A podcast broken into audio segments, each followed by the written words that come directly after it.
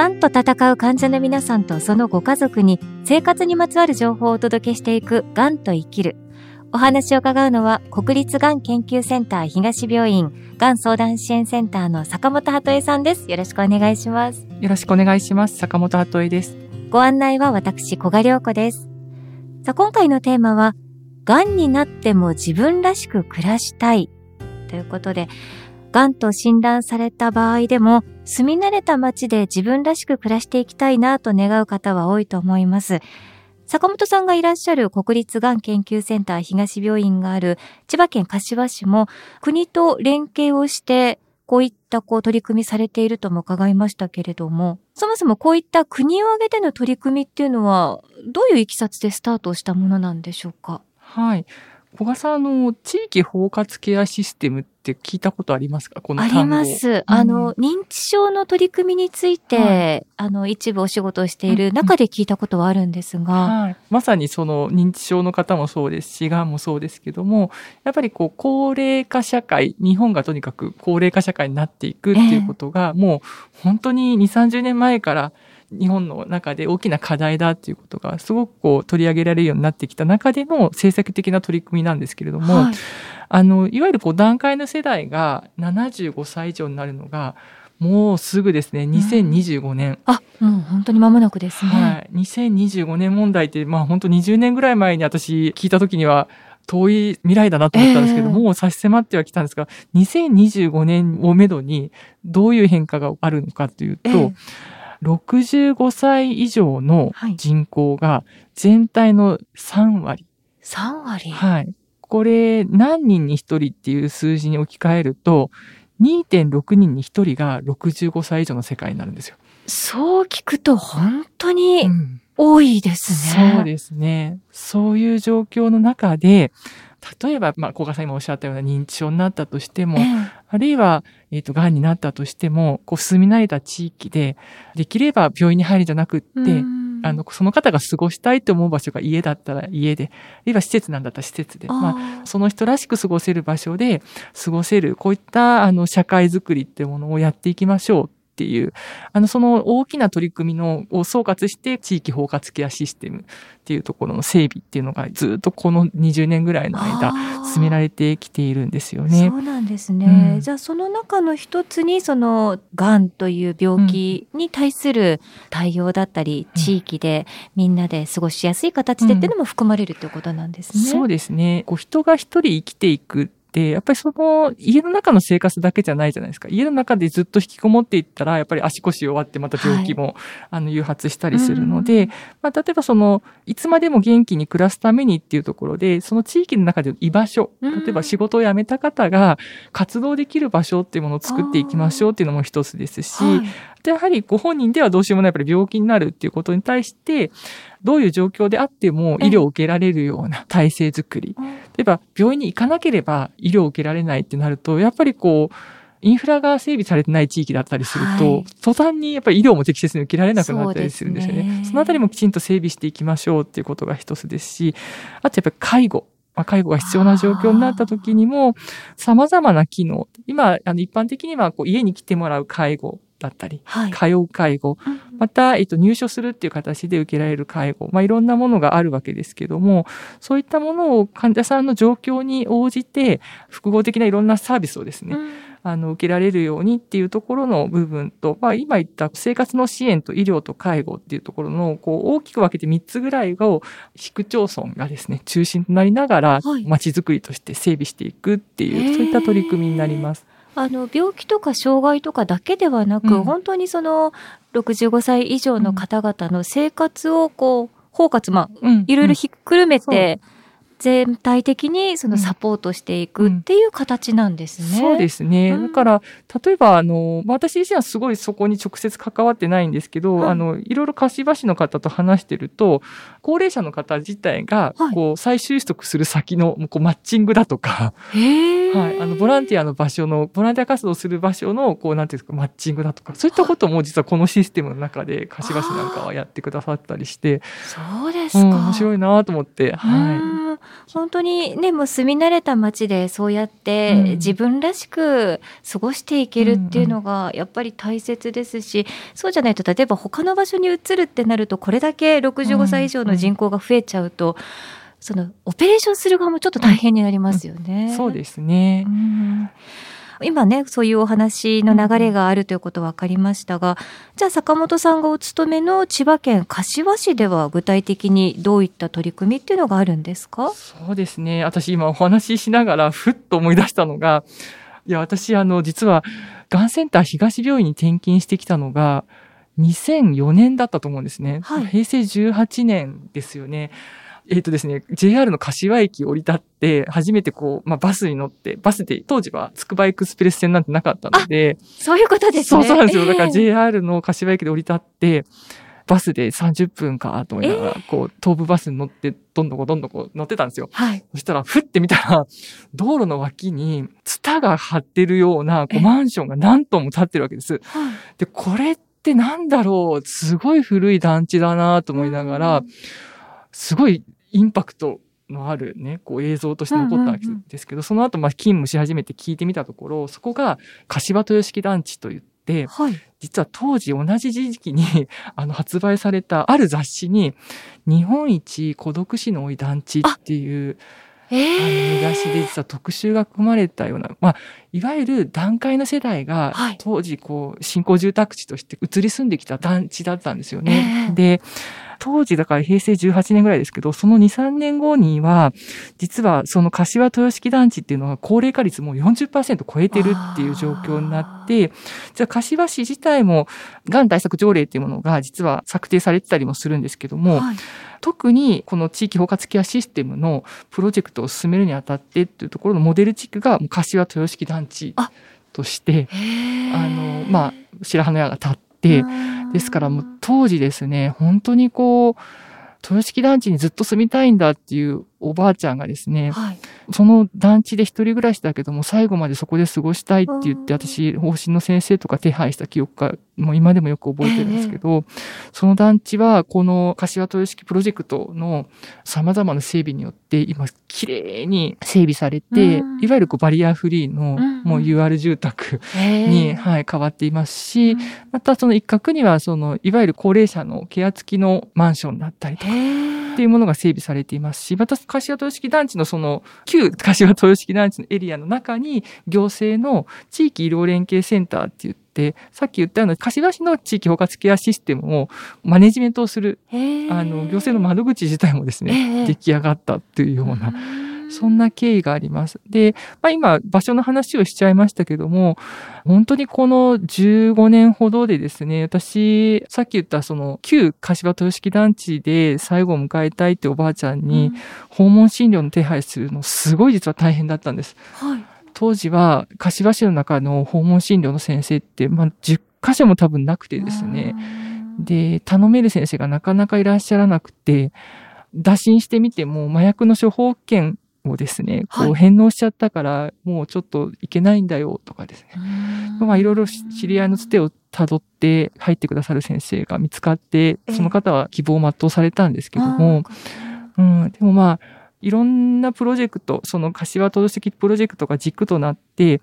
いくつかのフェーズで取り組みがなされたわけです。で、例えば私がすごく関連するようなところで言うと、病院の、まあ、柏市内に10主に10カ所ほどの病院があるんですけども、えー、その10カ所の病院の私のようなこうソーシャルワーカー、相談員を定期的に集めて、はい、あの、病院によって、がん患者さんの支援のあり方っていうものがすごくこう、質に差が出ないように、共通認識を持つっていうような、そういう場を作ってくださったりとか。やっぱり病院の相談員同士だけが分かっていても仕方がないので、柏市がですね、主導となって、あの、顔の見える関係会議っていうものを、平成24年からずっともうやってくださってて、多分ですね、もう5000人を、延べ5000人を超える方がもう出てると思うんですけど、そこには、がん診療をやっている先生も出ますし、訪問看護師さん、訪問薬剤師さん、介護の方、そして実はあの、民生委員の方だとか、あと、がん患者さんが自宅で急変した時に搬送に関わる救急隊の方々も含めて、すごいですね。はい、もうですね、すごいんです。当時コロナの状況じゃないので、100人ぐらいが毎回2、3ヶ月に1回集まって、ええ。あるテーマのことで、ワークショップ形式でバーって話し合うんですけど、変な話、あの、一人暮らしの方が急変した時に、自分は心肺蘇生しないでくださいっていうことを、どうやって救急隊に意思表示したらいいんだろうっていうようなことがあるじゃないですか。はいたら、まあ、じゃあそうしたら冷蔵庫とかに入れられるような意思表示はい。ボックスを作ろうとか。筒型のやつとかね、そうそう今ありますよね。そんなことをね、話し合ったりするんですけど、そういう時に、こう、ワークショップ形式でやると、でもさ、とか言って、こう、市民の方とか、店員の方とか、うん。救急車の人って怖いのよね、とか言って、あの、家に来てくれた時にいろいろ質問攻めにあって、自分はこうなんです、ああなんですとか、冷静に話せなくって怖いのよなんてこう、そのグループの中にいる救急隊の人に言ったら、うん。いや、僕たち怒ってるんじゃないんですよとか言って、でも真剣で、こういうことが必要だからこういうことをは聞いてるんですとかっていう話をしたりしてですね、要は、仕事で、その時に実臨床が動いてる時にそういうやり取りをすると、なかなかやっぱりこう、感情のぶつかり合いになっちゃったりしてダメなんですけど、ワークショップってその実臨床とちょっと離れたところで、改めてお互いの役割だとか、あとどういう意図でいつもそういうやり、言葉かけをしてるのかっていうことを話し合うことができたりすると、うんやっぱりお互いの相互理解になって、そうですね。はい、次臨床で出会った時に連携がすごくしやすくなるんですよね。ねそういった顔の見える関係を作りながら日々の臨床に役立てるっていうところだったり、市民啓発をする場所を作ってくださっていたり、あとですね、本当に、あの、まあ、これは市民の方にはいきなり直結はしないかもしれないんですけど、情報共有システムっていうものも、柏市に実は東大がのキャンパスがあるので、はい。そちらの専門家の方々のご支援もいただいて、いわゆる iPad のようなものを使いながら、組織を超えて在宅医の先生と病院のお医者さんと訪問看護師さんが、今日何々さんのお宅に行ったらこうでしたっていうようなことを、こうタイムリーに共有できるようなシステムを稼働させてくださったりだとか、システムのことと顔の見える人と人とのつながりづくりのところと、あと啓発っていうところでは今日ちょっとお持ちしましたけど、こういった柏市在宅医療情報誌っていうものを作ってくださってて、まあこれを本当に柏市の住民の方々に配布してたりしてですね、あ、柏ってこういう取り組みやってるんだっていうことを市民の方が身近に感じられるような仕組みを作ってくださったり、いろいろやってます。で、実際ですね、あの話がぐるっと回っちゃったんですけど、はい。当時、あの、こういったプロジェクトが始まる前、すごく大変だった訪問診療の先生を探すっていうこと自体が、今もう全く困らなくなりました。あ、そうなんですね。はい。あの、数字で申し上げると、これ、ちょっとデータが少しだけ古いんですけども、実は柏市における在宅見取りの方々の件数っていうのが、平成22年時点で、なんとですね、47名、まあ、2桁だったんですよ。それが、その5年後にはもう200人を超える方が、すごいですね。はい、ご自宅で、あの、見取りになってました。まあ、このプロジェクトのおかげでっていうこともあって、その、それこそ訪問診療できる先生方だとか、訪問看護ステーションなども、当時、あの、10件弱だったのが、今もう30件近くまで、あの、それぞれ30件近くまで、あの、事業所も増えてきていて、まあ、非常にこう、まあ、行政主導でいろいろやってくださった結果、まあ、そういった方々の参入っていうところだったり、あるいはこう、一人じゃなかなか頑張れないんだよっていう形で、うん。こう、活動を控えてた先生方がまた再開をしてくださったりっていうような、あー様々な相乗効果がえー現れて、あの、今、柏市では本当にこう、まあ、コロナ禍の中でも非常に在宅での療養希望される方増えたんですけども、非常に積極的に対応いただいてたっていう、そんな経緯がありますね。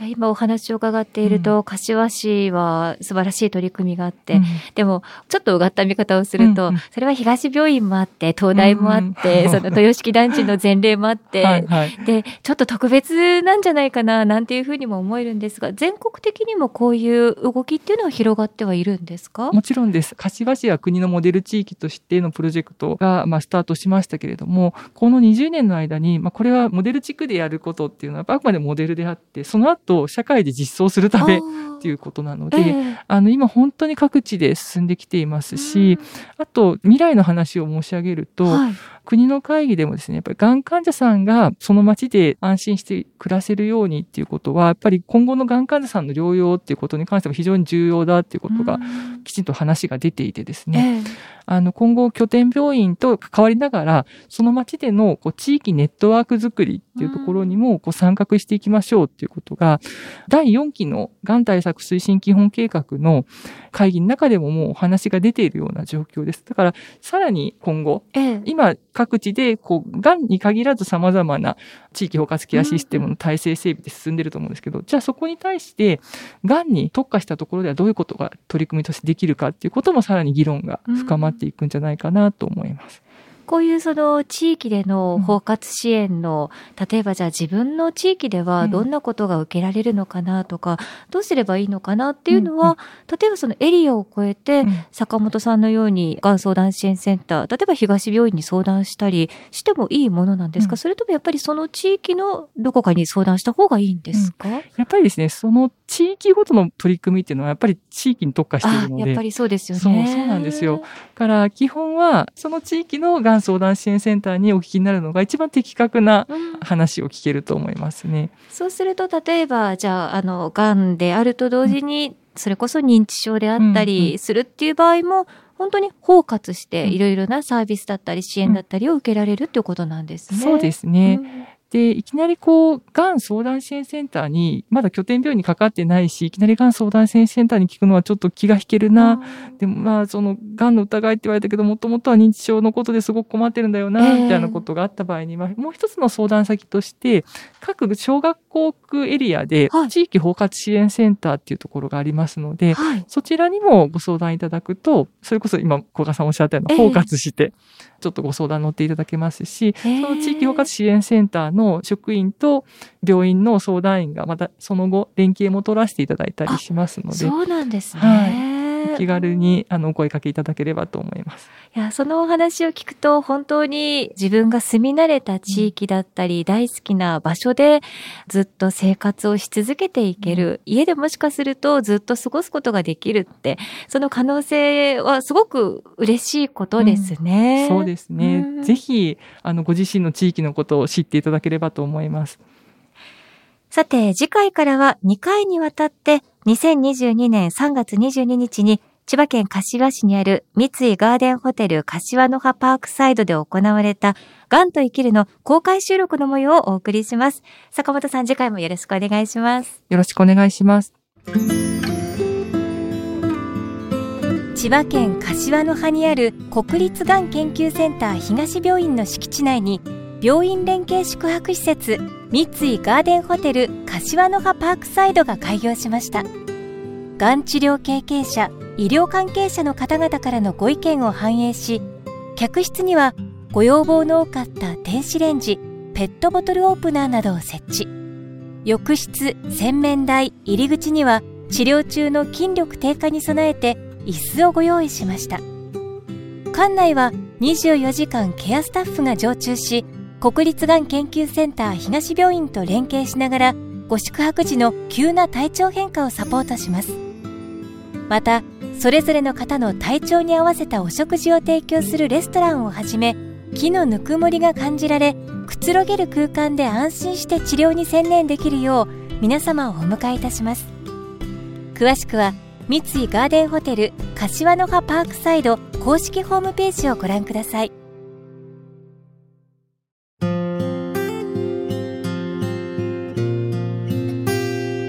がんと戦う患者の皆さんとそのご家族のために生活にまつわる情報をお届けしていくがんと生きる。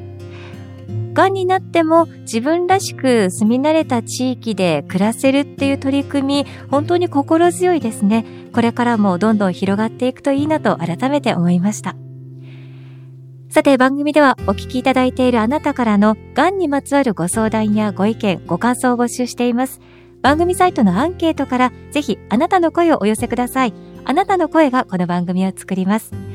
また、この番組は Twitter アカウント、公式 LINE アカウント、インスタグラム、YouTube でも情報を発信しています。ぜひ番組サイトから登録をしてください。そして、Apple Podcast、Spotify、ラジオクラウド、オーディなどでもこの番組配信しています。がんと生きるで検索をしてブックマークもしていただけると幸いです。がんと生きるご案内は小賀良子でした。